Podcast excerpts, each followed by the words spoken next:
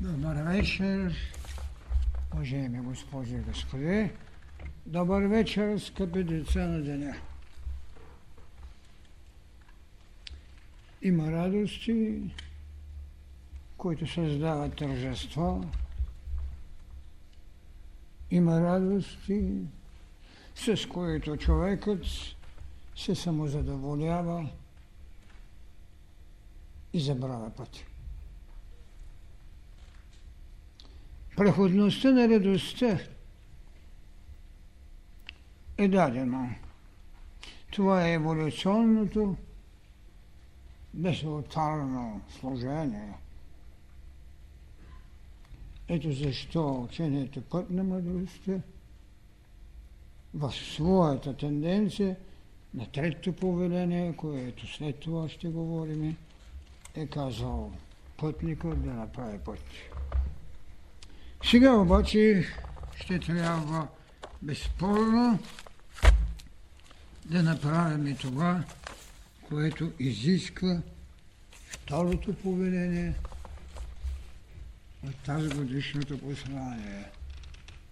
А именно светителствувайте в служение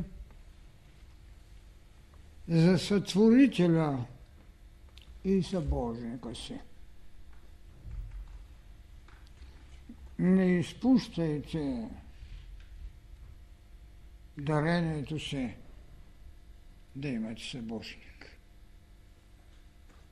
Защото това е идея за бъдеща свобода. Благодаря ви от сърце.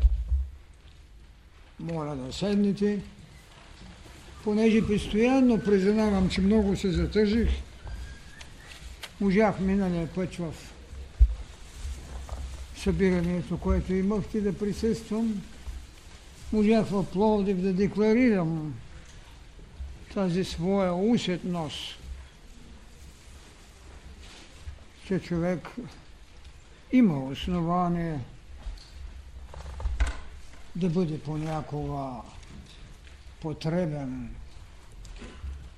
потребен в своите служения. Не е проблема в служението само на другите. Проблемът е в служение за себе си. В смисъла, който сме казали. Без себе си. Без себе си човекът без себе си е сътвореният. Човекът със себе си е онзи, който ходи пътя на еволюцията. Затова съм направил тази съпоставка и едно знание, което е безултарно. В безултарното знание – има нещо много странно. Това е преходността. Алтарното знание, тогава, когато човекът вече е имал своята молитвена признателност, е изграждал е изграждал Божеството в себе си. Безалтарното му служение – което правя преходите, зато и за него паметта малко неща пази. Но естествено, че тя го задържа повече на повърхността. Затова казах в лекцията миналия път, че същината на вашия живот – е само ваша отговорност. Ваша отговорност е поведението. Затова в това поведение, което безспорно е дългата пътека на еволюцията, ще нанизва гердана на ерархия на духовните вълни, която за съжаление, разбира се, културите не можаха да я фиксират, за да могат да се освобождават. Така както употребихме израза свобода от минало. Служение без себе си. Но служение без себе си не значи, че отивате без божество. И не значи, че отивате без алтарно знание. А кое остава? Остава алтарното знание. Но еволюцията надделява и то алтарно знание много дълго време, както съм казал, религиите най-бавно старят и за най-дълго ще стар. Следователно, така както съм поставил въпроса, светителствувайте в служение за сътворителя и събожникът си. Ние въвеждаме идеята за събожникът си.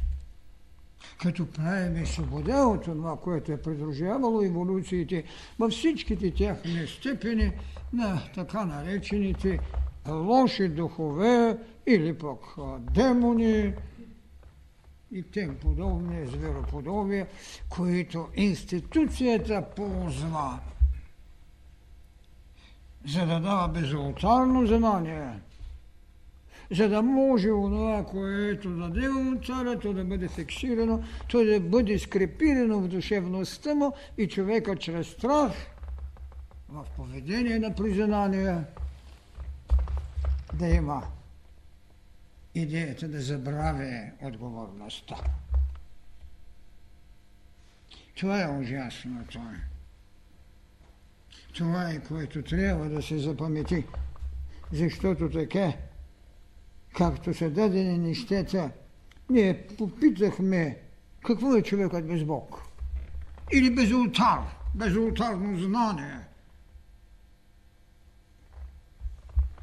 То е все едно Бог да няма човек.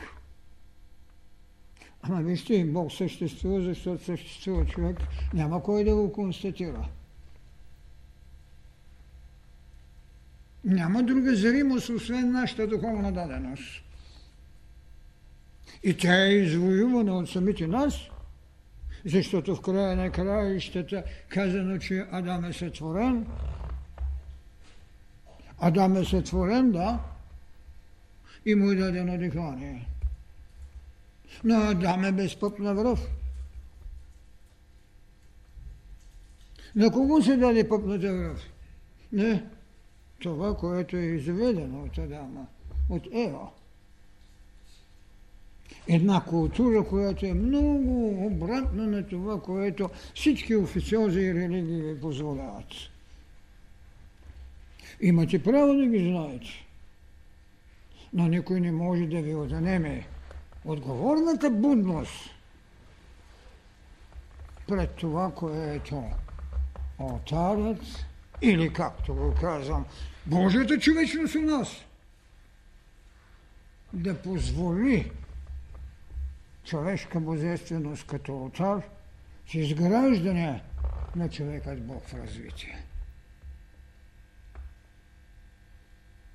Ако не изградите човекът Бог в развитие, вие наистина ще бъдете, както предишна лекция казах, Олимп без богове. То е атракция. И трагедията е точно там, че човечеството живее атрактивно. Не е важно божеството вън само от вас, което повелява, за да имате ултарни знания в така наречената доктрина на правдата, доктрина на митологиите, доктрина на любовта, доктрина на мъдростта, доктрина на истините и така нататък.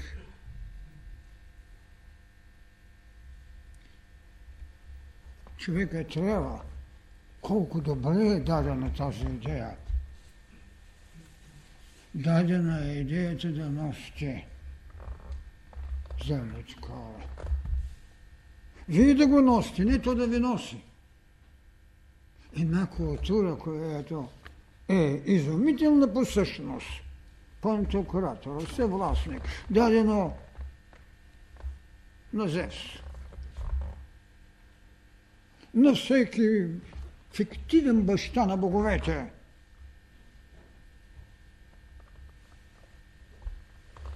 Ностер. Адам е най-страшната личност, която все пак е сътворена. Тоест, тя е изведена от това, което предшествието не може да ви каже. Не може. Нито източната мъдрост, нито посвещението в Египет, каквито и да са били, не могат да ви кажат предшественика на този Бог, когато изповеда човечеството и който в края на краища, както виждате, не сътворява човек преди да предшествува с другите потреби, които еволюцията подсказва, че те имат иерархия. Иерархия на културите. Адам е сътворен с една безспорна привилегия да получи дихание, т.е. да стане жива душа. Добре, казах, вие знаете това, че водата е странна образ на светлината. Следователно, тя е предшествала Адам. Какво ще излезе тогава? А умът е ли какво се? Нищо, че няма да разкрием всичко. Но все пак ще имаме податки, за да се освобождаваме. Защото когато влезете в духовната вълна на свободата, ако вие не сте взели отарно знание от някъде, вие ще бъдете само на празни поклонници на ефтини звездни богове каквото човечеството още продължава да прави. Тогава вижте колко странно стои въпросът. Този предшественик Адам, който безспорно е сътворен, ама в наличие на водата. А тя е странен образ на светлината. Когато вие казвате фият лукс, тази вода е дала своя образ. Тя е дала своята енергия. И това е в първия стадий, когато от земята вие започвате животът в култури. Почвате да правите култури. Култури, които трябва да съчетаете. Двобоя между дух и материя. Ние го казваме. Какво прави тогава правдата? Като култура.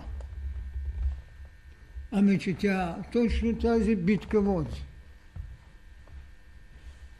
Води битка срещу материята. Това прави правдата. Тя води битка срещу материята. одухотворявате Адам, за да прави култура. Каква битка води любовта? Битка за умът. Една преценка, която не е само добродетел, все пак е и преценка вече. Любовта води битка за ума. Както мъдростта води битка за духа. Одухотворете материята. Или както сме казали в същината си, че човекът е един Бог в развитие. Ето това са нещата, които в това повеление, когато трябва да се светителствува, защото в края на краищата молитвата е много първична. Да оставим на страна, както съм казал и както е изнесено една книга, че наистина молитвата, особено нашата Отче наша грешна, в същината си. Защото Бог не може да те въвежда в изкушение и да дойде да изважи. Кое е онова, което трябва да се извърши в молитвено заради свобода? Е свободата от добродетели. Защото в края на краищите тази битка на любовта е към мисълта, докато учението път на мъдростта ви дава битка за свобода на духа. Човекът Бог различи. Отделени въпрос е вече какво може да се постави по-нататък, за да се търси как трябва да се освободим от безолтарното знание, от безолтарния спомен. Ето защо тези култури на религиите са играли роля на нравствени възпитатели и са давали алтарно знание на човека. Иначе човека щеше да остане само с тласъците на еволюцията, т.е някаква първична памет, която животинският свят освоява и човекът с малко повече почва да го прилага. Това ли е същината на човека? Не. Това е безалтарният спомен за знание. Затова идва ултарят, който дава знание. На този ултар с каква прецизно знанието, по-скоро, както казваме, добродетелите, отколкото още знанието, започват да определят път. Това, което безспорно в другата лекция трябва да кажа. Как се изработва пътника, за да създаде път. Не е проблема само да се качите на Олимп. Защото сега имате пособие, което може само за няколко минути да я качи. Но тогава човекът е трябвало със своята мисловност, със своето отражение, със своята астрална потреба, която е най-близко. Земята е била безвинна. Но когато той трябва да каже да бъде светлина, е имало вода. Вода, на която поставя въпросът и която безспорно изразява астралната ми светлина. Ако тези неща са били за найни, тогава ние щяхме да имаме нещо много по-друго. Зато, за да бъдат апетитно необходими тези неща, се създава идеята, идеята за таинството или за тайната. Идеята за таинството и тайната да създава събуждането. Тогава вече ултарът ви става какво? Знание. Затова казвам безултарно знание. Еволюцията е безултарно знание. Алтарното знание вече не е еволюция. Така се разработва в човека това, което безспорно следващата лекция ще трябва да засегна, а именно пътят си. Така, Венно с това, което ни остава еволюцията, именно ултари, които създават памет, и, и безултарно знание, което прави от човека един неимоверен скитник с милиони години, какво казахме тогава? Трябва да се направи какво? Сакралната революция. А в културата на обожествяването на човека – Необходим е този върховен момент на сакрална революция. Тази революция няма нищо общо с кръв. Тази революция е една великолепна тайна, която има мото, както го сложихме. Оставете мъртвите, както е казал Христос, да погребат своите мъртвци. Виждате какво осъзнаване на просперитета. Но той не може да дойде с еволюцията. Оставете мъртвите да погребат своите мъртвци и тръгвайте. Не съм намерал по-сакрална същност от тази пътека. Оставете мъртвите. За това именно трябва да знаем, че тайната, отговорността на вашия живот не е само ваш. Поведението е ваше. Само поведението е ваше. И за той той поведение е сменило много отари. За той имате тази иерархия на духовните въртни. За да стигнете до едно велико таинство. Човекът Бог в развитие. С основание, безтревожно, трябва да го приемем. Човекът Бог в развитие. Защо? Защото този, който казва да сътворим човека, вижте нещо много простичко казва. Ами по наш образ и по наш подобие. Кой го е сътворил е отделен въпрос. Въпросът е, че човекът е сътворен по Божий образ и по Божие подобие. Кой е изпримарал? Ще говорим. Защото единственият, който може да спомене Бог, се остава човек. Няма друг, който може да го спомене в потребата за, както казахме, човешка божественост, изведена от Божията човечност. Няма друг тогава трябва да направим съответствието. Тогава трябва наистина да направим стълбата на нравственото поведение на добродетелите. Но той е поискал нещо повече. Не само добродетели, а иерархирал божественост. Никой не може да измери усилията да се говори. Могат да мучат кравите. Кучите да лаят. Да, дори да проявят разбиране да дойдат да те хванат за ръкава и да те изведат.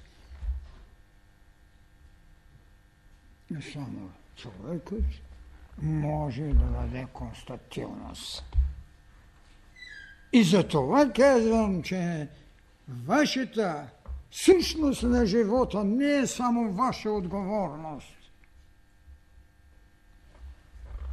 а отговорност на Божеството.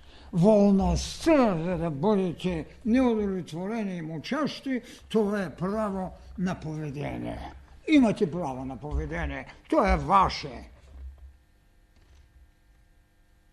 Но Казал съм, че само боговете не правят молитва. Защо? Защото те творят. Ходите в заблудата на ръководството на институция, много по-прилежно правят молитви, отколкото да творят. Дори ако щете да, да творят това, когато на своя ръчен стон изтече една хубава пестилка, ако щете. Идеята да се твори е право на боговете. Колко отговорно митологията ги направи човеците богове. Ама като ги взел стихиите. Затова наричам митологията зряща. Тя е зряща Божия наука. И е много богата. Много по-богата е от схоластиката, когато големи и уж дълбоки религиозни учения правят нещо. Не. Митологията трябваше да олови царя космос.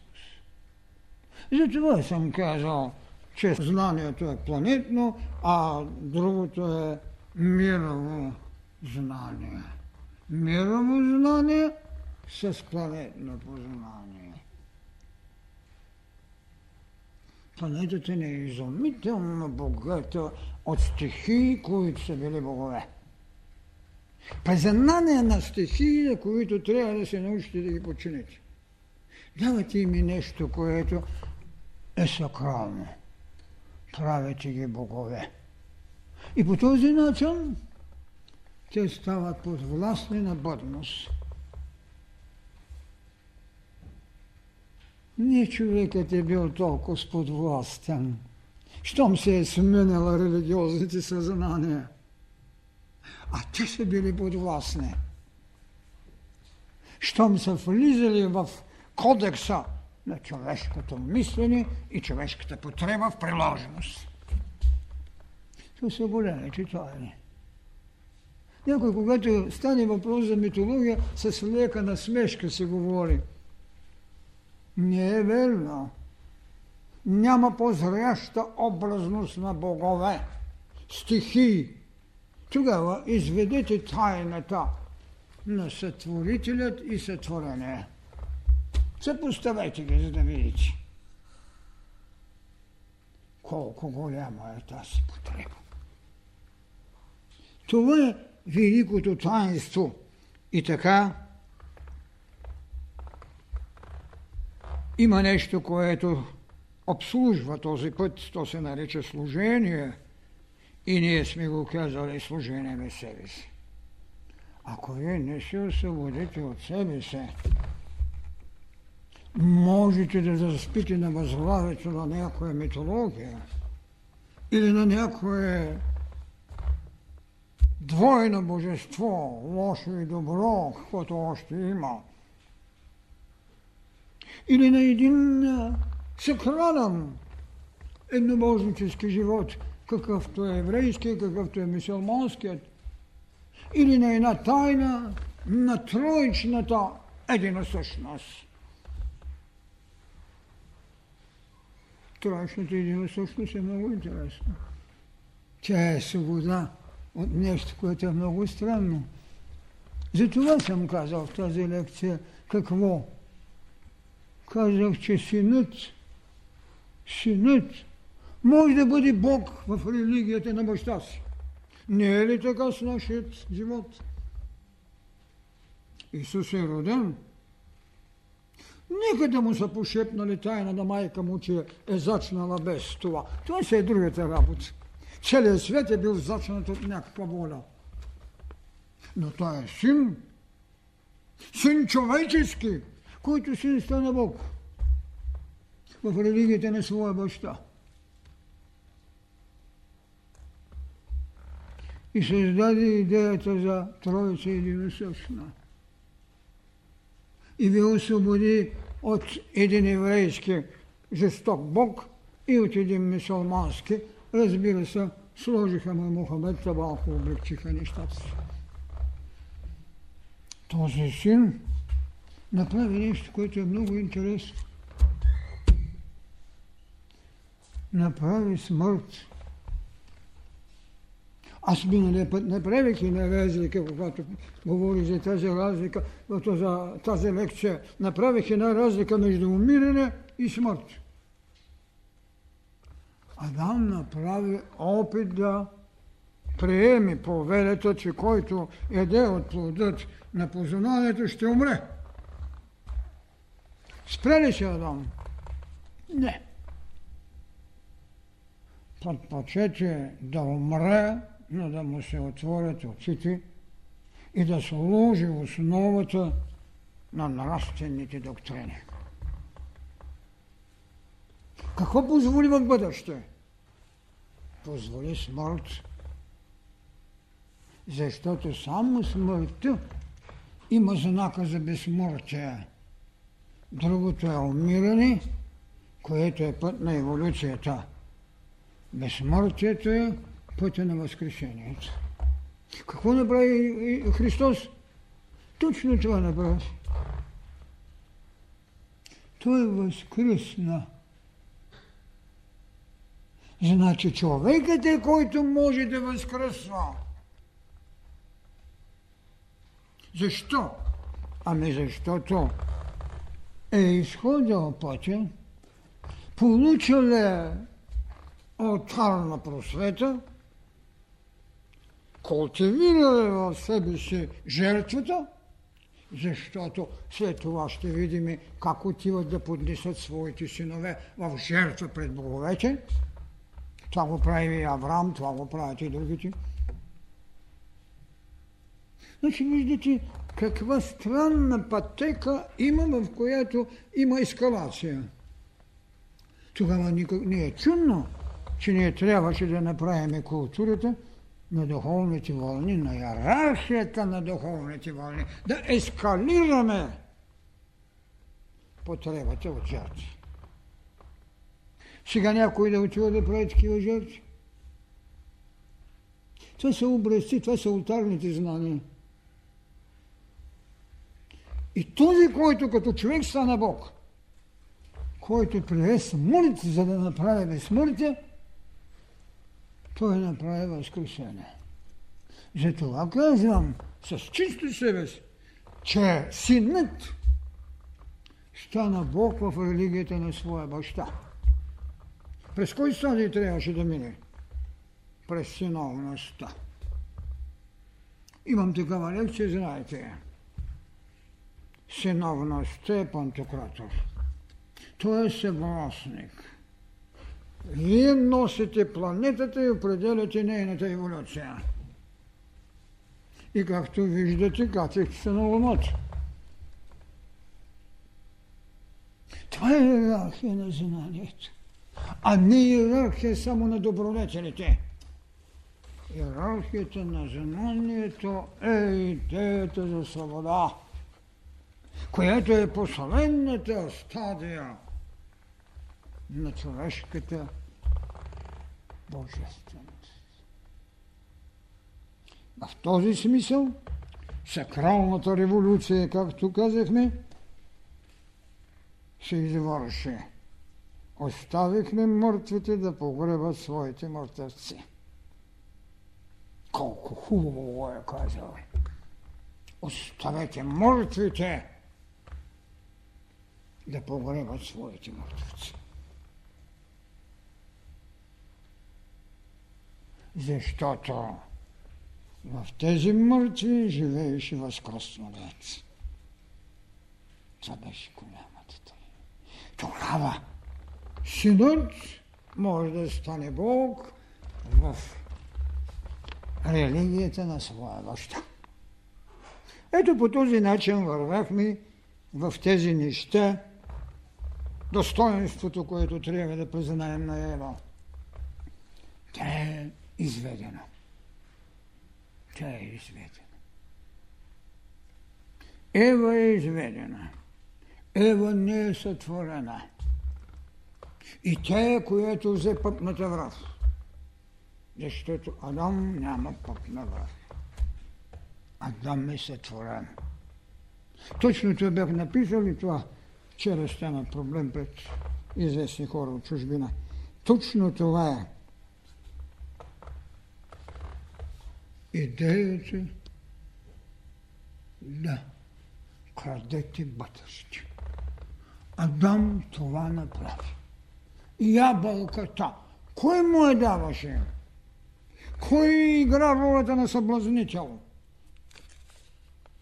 Разбира се, неговият астрал, неговата изведена вече Ева. Тя, което каза, много приятно за очите и много желано. И така нататък, така нататък.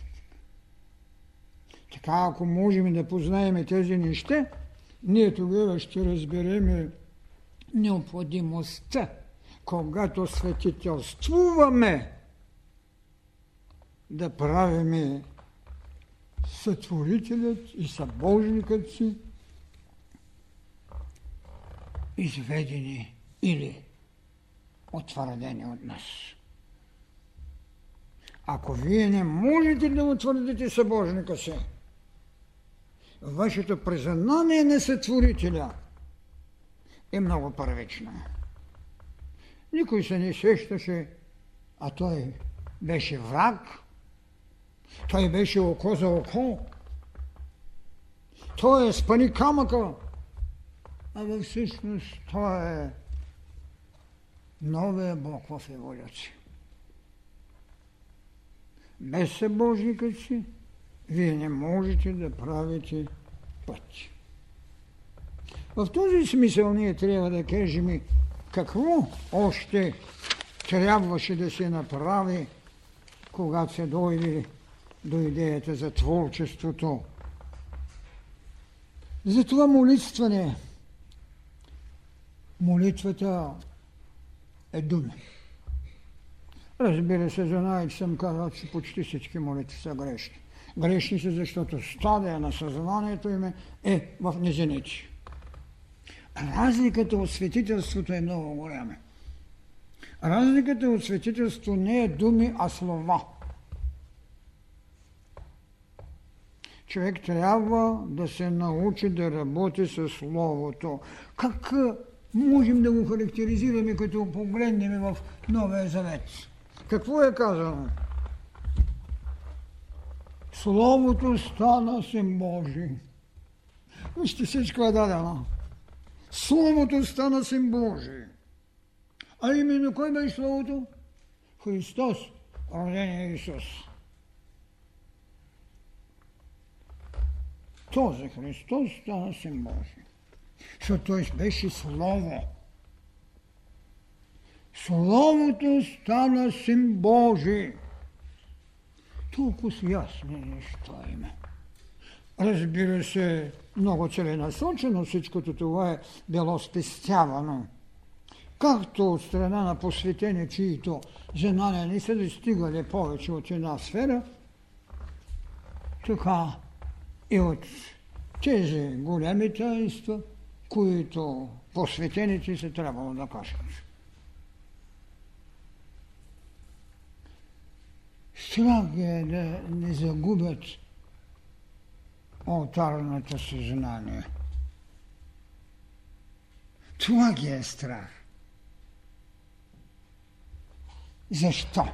Защото не са вкусвали от идеята за свобода, която е последната форма на богоочовечването. Ако бяха вкусили от това, нямаше да имат страх, че човекът е Бог в развитие. Затова имаме разлика между едно молитване и на светителство. В светителството задължително няма да искате врагът ви да бъде погубен, нито око за око ще го приложите, а ще говорите за събожник. Тази негова събожност много добре е изразена още в астралната потреба, когато Адам решава да умре.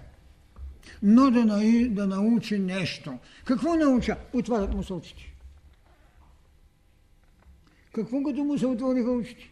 Ами знаеш, това е добро и зло. Ето таблицата на морала, но по него научава. Идея да умрете, но не още да направите смърт. Така вървят нещата и така трябва да се разберат тези неща. Онзи младенец няма го вече. Той е битие. Той е битие. Така ще разбереме, че еволюцията е правила богове. Кой на тази еволюция е сложил булото, за да разбере човекът как е роден човекът, освен как е сътворен? Предоставено му правото да се каже как е сътворен, защото първенството е в една необяснима сила, наречена за нашата култура Бог Отец. Е, може ли някой да каже нещо? Разликата между абсолюта, но този абсолют никога не може да бъде казвам с какви качества е. На този Бог Отец, който играе ролята на сътворител, знание, затова неговите деца ядат ябълката. Но трябва да ги възпита в жертвата, чрез това, което се нарича таблица на добродетелите. Ето защо, когато се и дойде до този момент да направим свободен човекът, вие ще видите нещо, което е много странно. Вие ще видите как идва идеята за сътворението. И тогава ще се очудвате. Какво е казано? Че начале човек, т.е. Бог, сътвори небето и земята. Небето и земята. И вижте в стих 5 на глава 1 пише Светлината Бог нарече ден, а тъмнината нощ. Биди вечер, биди утро, ден един. Докато в цялата Библия вие имате редни числа. Първи, втори, трети, четвърти ден. Ден втори, ден трети, ден четвърти. Ден първи няма. Има ден един. Какво значи ден един? Привилегия на Твореца? Или отровата на този един никой не може да каже кого ражда. Ден един Оттам нататък върват бройници. Те са на човека, но не са на Бога. Човекът може да направи втори ден. Човекът може да направи трети ден. Но човекът може ли да направи един? Ден един. Какво има в отробата на този ден един?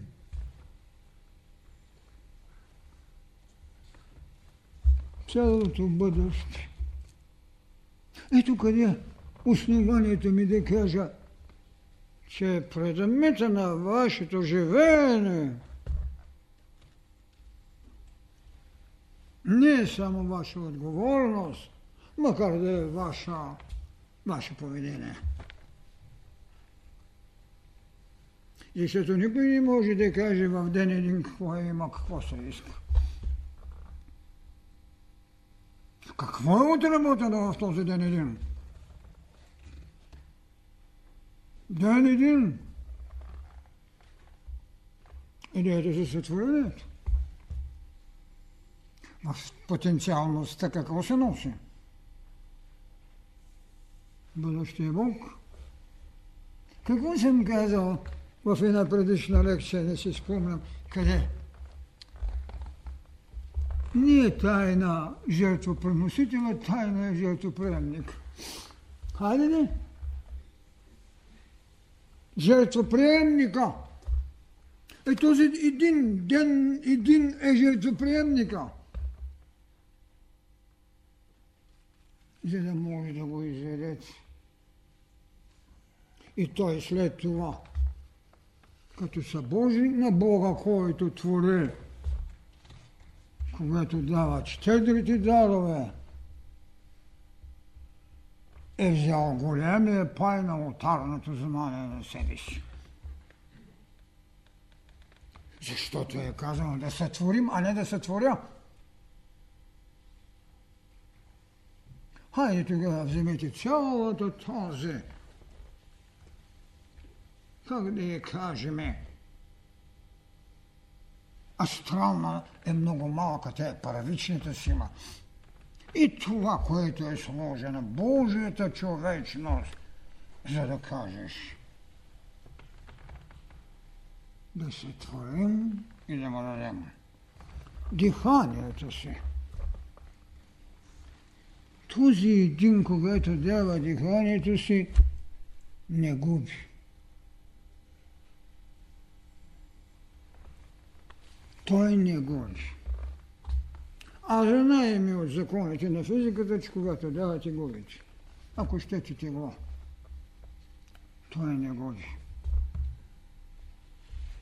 Тогава трябва да търсим определен. Много е лесно да се каже, той е дух. Това е много лесно. Той каза Фиет Лукс, да бъде светлина. Ама кога? Казва да бъде светлина, ама долу е било водата. А, казахме, че водата е странна област на светлината. Фиет Лукс, преди да каже долу, е била водата. Тогава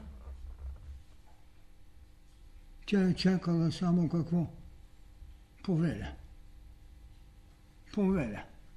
В този смисъл тогава същината на живота ви не е само ваша отговорност. Тя е мирова отговорност. Лековерието е поведението. То е еволюционния стадий, което с милиони години, както са наблюдавали това, продължава развитието. Развитието, но не и просперитет. И тогава те не приемат еволюцията. Или как ще я приемете? Ако приемете еволюцията, трябва да, поз... да позволите промяната. Колко угодно е да ни се приеме еволюцията, защото трябва да приемете промяната. А нито и на църква не приема еволюцията.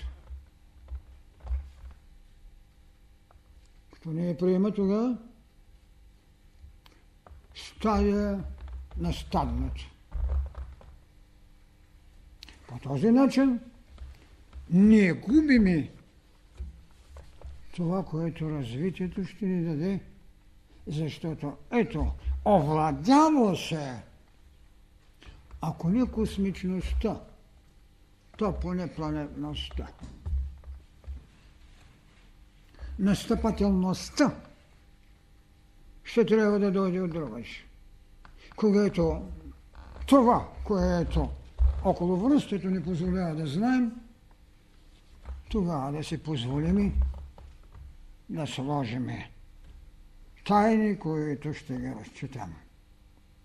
И те наистина ще бъдат разчетени. Какво е Олимп? Атракция вече. А какво беше Олимп? Зраща митология. Невъобразимо. А щом човечеството е имало такова голямо въображение да създаде митологични игри, не само митологични игри на участници в конфликтите човешки, какво е било потребно? Човекът не е могъл да владее силите още. Сега владеем ли земното кълбо в съответните размери и владеем ли свобода от заземяването? Най-спокойно човек се дигне самолета и ходи на Луната. Може ли да отиде и другаде? Да, бъдете сигурни. Бъдете сигурни. Но какво е тайната? Всеки ще каже да. Тайната е, че все пак Адам им даде имена. Значи какво има в човека? Сложено знание. В човека има вложено знание. Затова е имало формации, които се занимават само с знанието и така нататък. Светът е наименован от Адам. Дори ако щете от първичния ум, както го казвам. Но този Адам сега не е първичният. И все пак е по-вещо, отколкото цялото човечество. Защото никой човечество не може да даде нови имена още. Какво трябва да знаете, за да може да давате имена?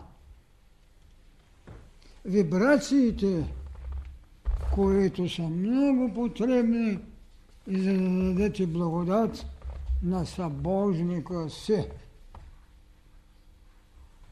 Когато можете да направите тази вибрационна връзка с събожника, какво го правите? Казах на времето и на дързост на мисъл. Съсътворител. Съсътворител. а със сътворителя какво е вече?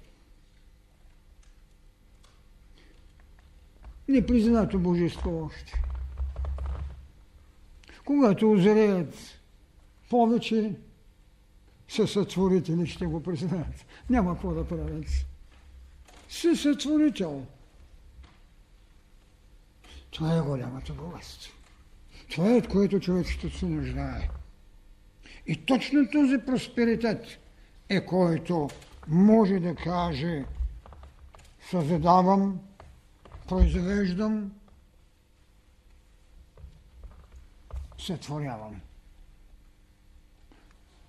Виждате с колко енергии различни работи. Да сътворим. Водата да произведе гущери там и там риби, каквито искате. Следователно тази идея да можете да сътворите, да можете да кажете на водата да произведе, да можете да кажете аз сътворявам. Тези енергии един ден сега ги правим на приложност на човешкия ум – не на мировото планетно съзнание или знание, на човешкия ум.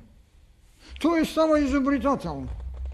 Той, който направи летящи тела и така нататък. Но представете се, че можете да владеете тези сили, на които може да кажете водата да произведе, човекът да сътвори, Това са нещата. Затова съм казал, когато правите тази тайна, когато искате да направите това светителство, правете го не само за сътворителя, а и за събожникът. Този събожник е ненаименувания Бог – но той вече получава алтарни знания. И за това да почва да проявява отговорност под, така да се каже, очите на сътворяващите, докато дойде пълната му свобода или преди това да се послужи с огледалото на истината. Не са големите неща. Това е да поискате светителство. Да създаде, да се твори, да произведе. Дате ли нещо? И вие ще видите как културата не само настъпателно се е извоювала педа по педа, будността в отговорност. Защото като четете старата книжнина, вие ще очудите понякога това, което казвам, бедата на таблиците на морала. Четете един Соломон, дето го считат за премодъл. Само нашия Ботев го нарече този сатрап. Поне в проницанието си Ботев е познал нещо. В празнотата. Той ще говори за правдата. Защо? Защото това е културата. Ще говори за моралната таблица. Няма го да говори за иерархията на духовността. Той ще говори за това. Исус син Сирахов и неговите премъдрости. Въобще, когато четете, вие ще видите ударение върху правдата.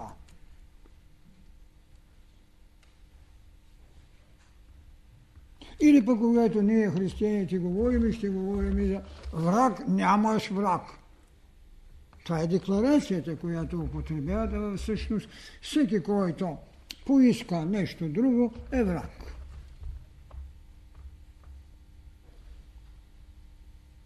Признанието на отрицателната сила – не е творческа пътека. Несъзнателно се раждат ангели и сатани, въпреки че за мен те не, не съществуват. Най-добре свидетелствува българската религия Тангра. Тангра няма ангели, няма и сатани. Представете си каква осезаемост е имал българина и той е единственият между всички религии, който има оренда, висша духовна сила в главата на своето ръководно начало на така наречения хам. Такава далечно гледане никой народ няма. Макар да са минали през различни посвещения. Никой народ. Тангризма. И за вчера има едно съобщение, че кивотът, т.е. десетте Божи заповеди, са скрити някъде в нашата Тракия. Открили се някаква нова писменост, някакви знаци. Разбира се, всичко още е в сферата на съмнението, нали? на хипотезите. Но много, много настоятелно се потвърждават някои факти, за които и преди това се е говорило, че кивотът е тук в България, в Тракия, която във всички преводи е наричана небесна твърд. Тракия е наричана небесна твърд. Следователно, всичко, което е забравено, ще се върне. Говори се на времето, когато римските императори са разрушили Иерусалим, с това може би, а може би много по-рано, този кивот е бил пренесен в България. Мирамедонците на Ахила са били прабългари. И това историята горе-долу го потвърде. Ето вижте. Следователно, податките са на лице. Прозрението потвърждава, но фактологията още няма. Важно е дали потребата, на духовната потреба на един народ в идеята на единобожието, но не сатрапът е бил настояние на прабългарина. И така, в глава първа стих 2 е казано, земята беше безвидна и пуста, тъмнината се разтиваше над бездната и Духът Божий се носеше над водата. Над водата. И само и на фиятело става светлина. колко преходни бяха и смешни нещата. А всъщност каква безспорна фактология е съдбата на българина. Ами как няма да бъде с това дарение, че имате оренда? Оренда има българския княз, българския хан и неговия кон, и неговата земя. Оренда, висшата духовна сила. Таинство.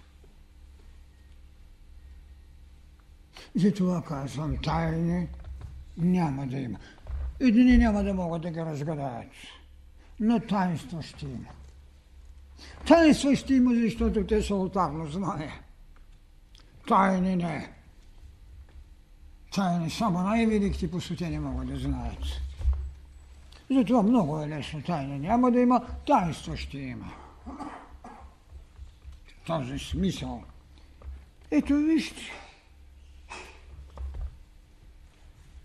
И тогава бихме разбрали Исуса, който е син човечески, който стана син Божий, който умря, т.е. направи смърт, създаде една голяма идея за свобода. Едино съще. Едино съще. Не само с Бог. Бог Отец. Ами със Светия Дух. Каква великолепна идея, за да няма протести. Иначе щяхме да имаме дуализъм. Син и баща. А вие имате духът, на когото давате името светлина. Святия дух. Хала, успорете го сега. Хем взе баща си, хем той слезе вътре, хем и Святия Дух сложи. Един и същ е. Изберете ли? Това са великолепни прозрения за бъдеще. И тогава не може да се успори нито дуализъм създават, нито пък триадец. Но едино също е. Едино също. Носи ли го всеки човек? Да. Затова казвам, Тайната на вашия живот не е само ваша в отговорност. А поведението, което е фриволно, което е дустабан, както казвам, то е ваше. Другото е отговорност, пред която целостта да сътворим стои във всеки го. Тогава вече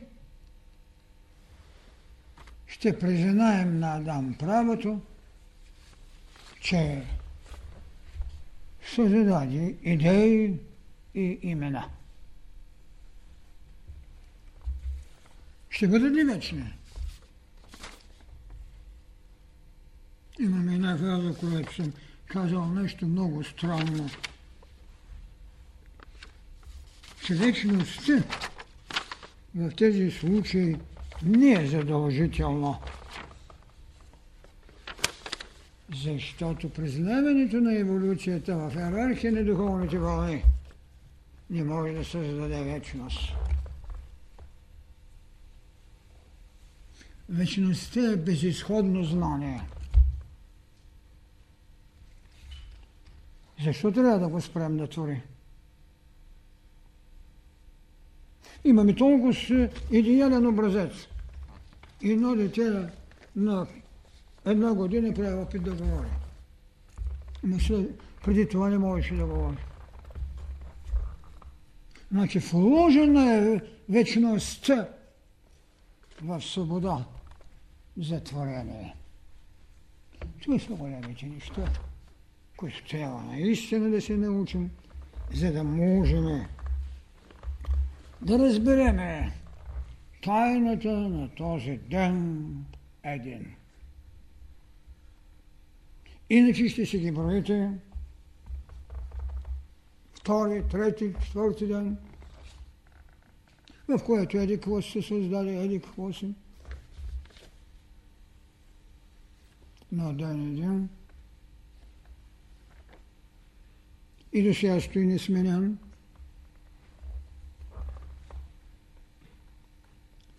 Тогава оправдана е доктрината ни за иерархия на духовните моменти. Друг е въпрос е, когато се дойде до следващата духовна вълна, която е истина. А тя от своя страна, както го каза Христос, беше много прав, когато каза, само истината ще ви направи свободни. Само истината ще ви направи свободни.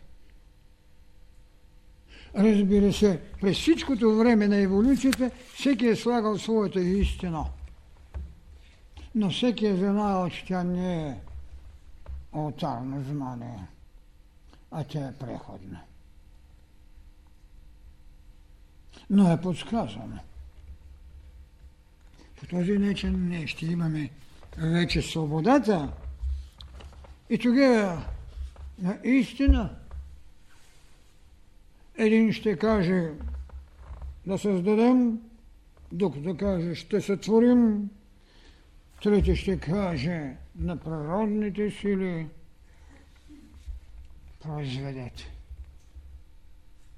Произведете. Водата да произведе най-хубавото и крякащото жабата. Защото човечеството наистина още играе ролята на жаба. Кряка. Не може да се успори приложния ум. Но това не е таинството. Приложният ум не е таинство. Приложният ум е изява на дарителя. Но още не е тайна. Приложния ум. Нито пък ужасът от това, за което човекът не може да каже нищо, а именно, че е вечно нещо. Дали една друга култура. След тази култура, която безспорно трябва да се осъществи в човекът Бог в развитие, будността на посветените ще дадат на човечеството малко прежде времето, за да може да имат, както се казва, и те да имат алтарна знайност, за да не се ражда празнина, която дава съмнение. Това са културите. Това е да се светителствува. И в този подход, разбира се, човечеството в своите предишни духовни вълни е създавало съответните култури. Ако щете, псалмите, като четете на Моисей, които само правда защитават. И дали ще може наистина да се напише нещо, което ще бъде свободно от вечност, за да създава неизбродима таинственост. А това е тезата ни, че човекът е един Бог в развитие. Бог в развитие. Какво ни направиха от него? Само ни искаха да го направят божество. Разбира се, обожествяване са му дали. Това е суетата на съответните доктрини, великите вождове.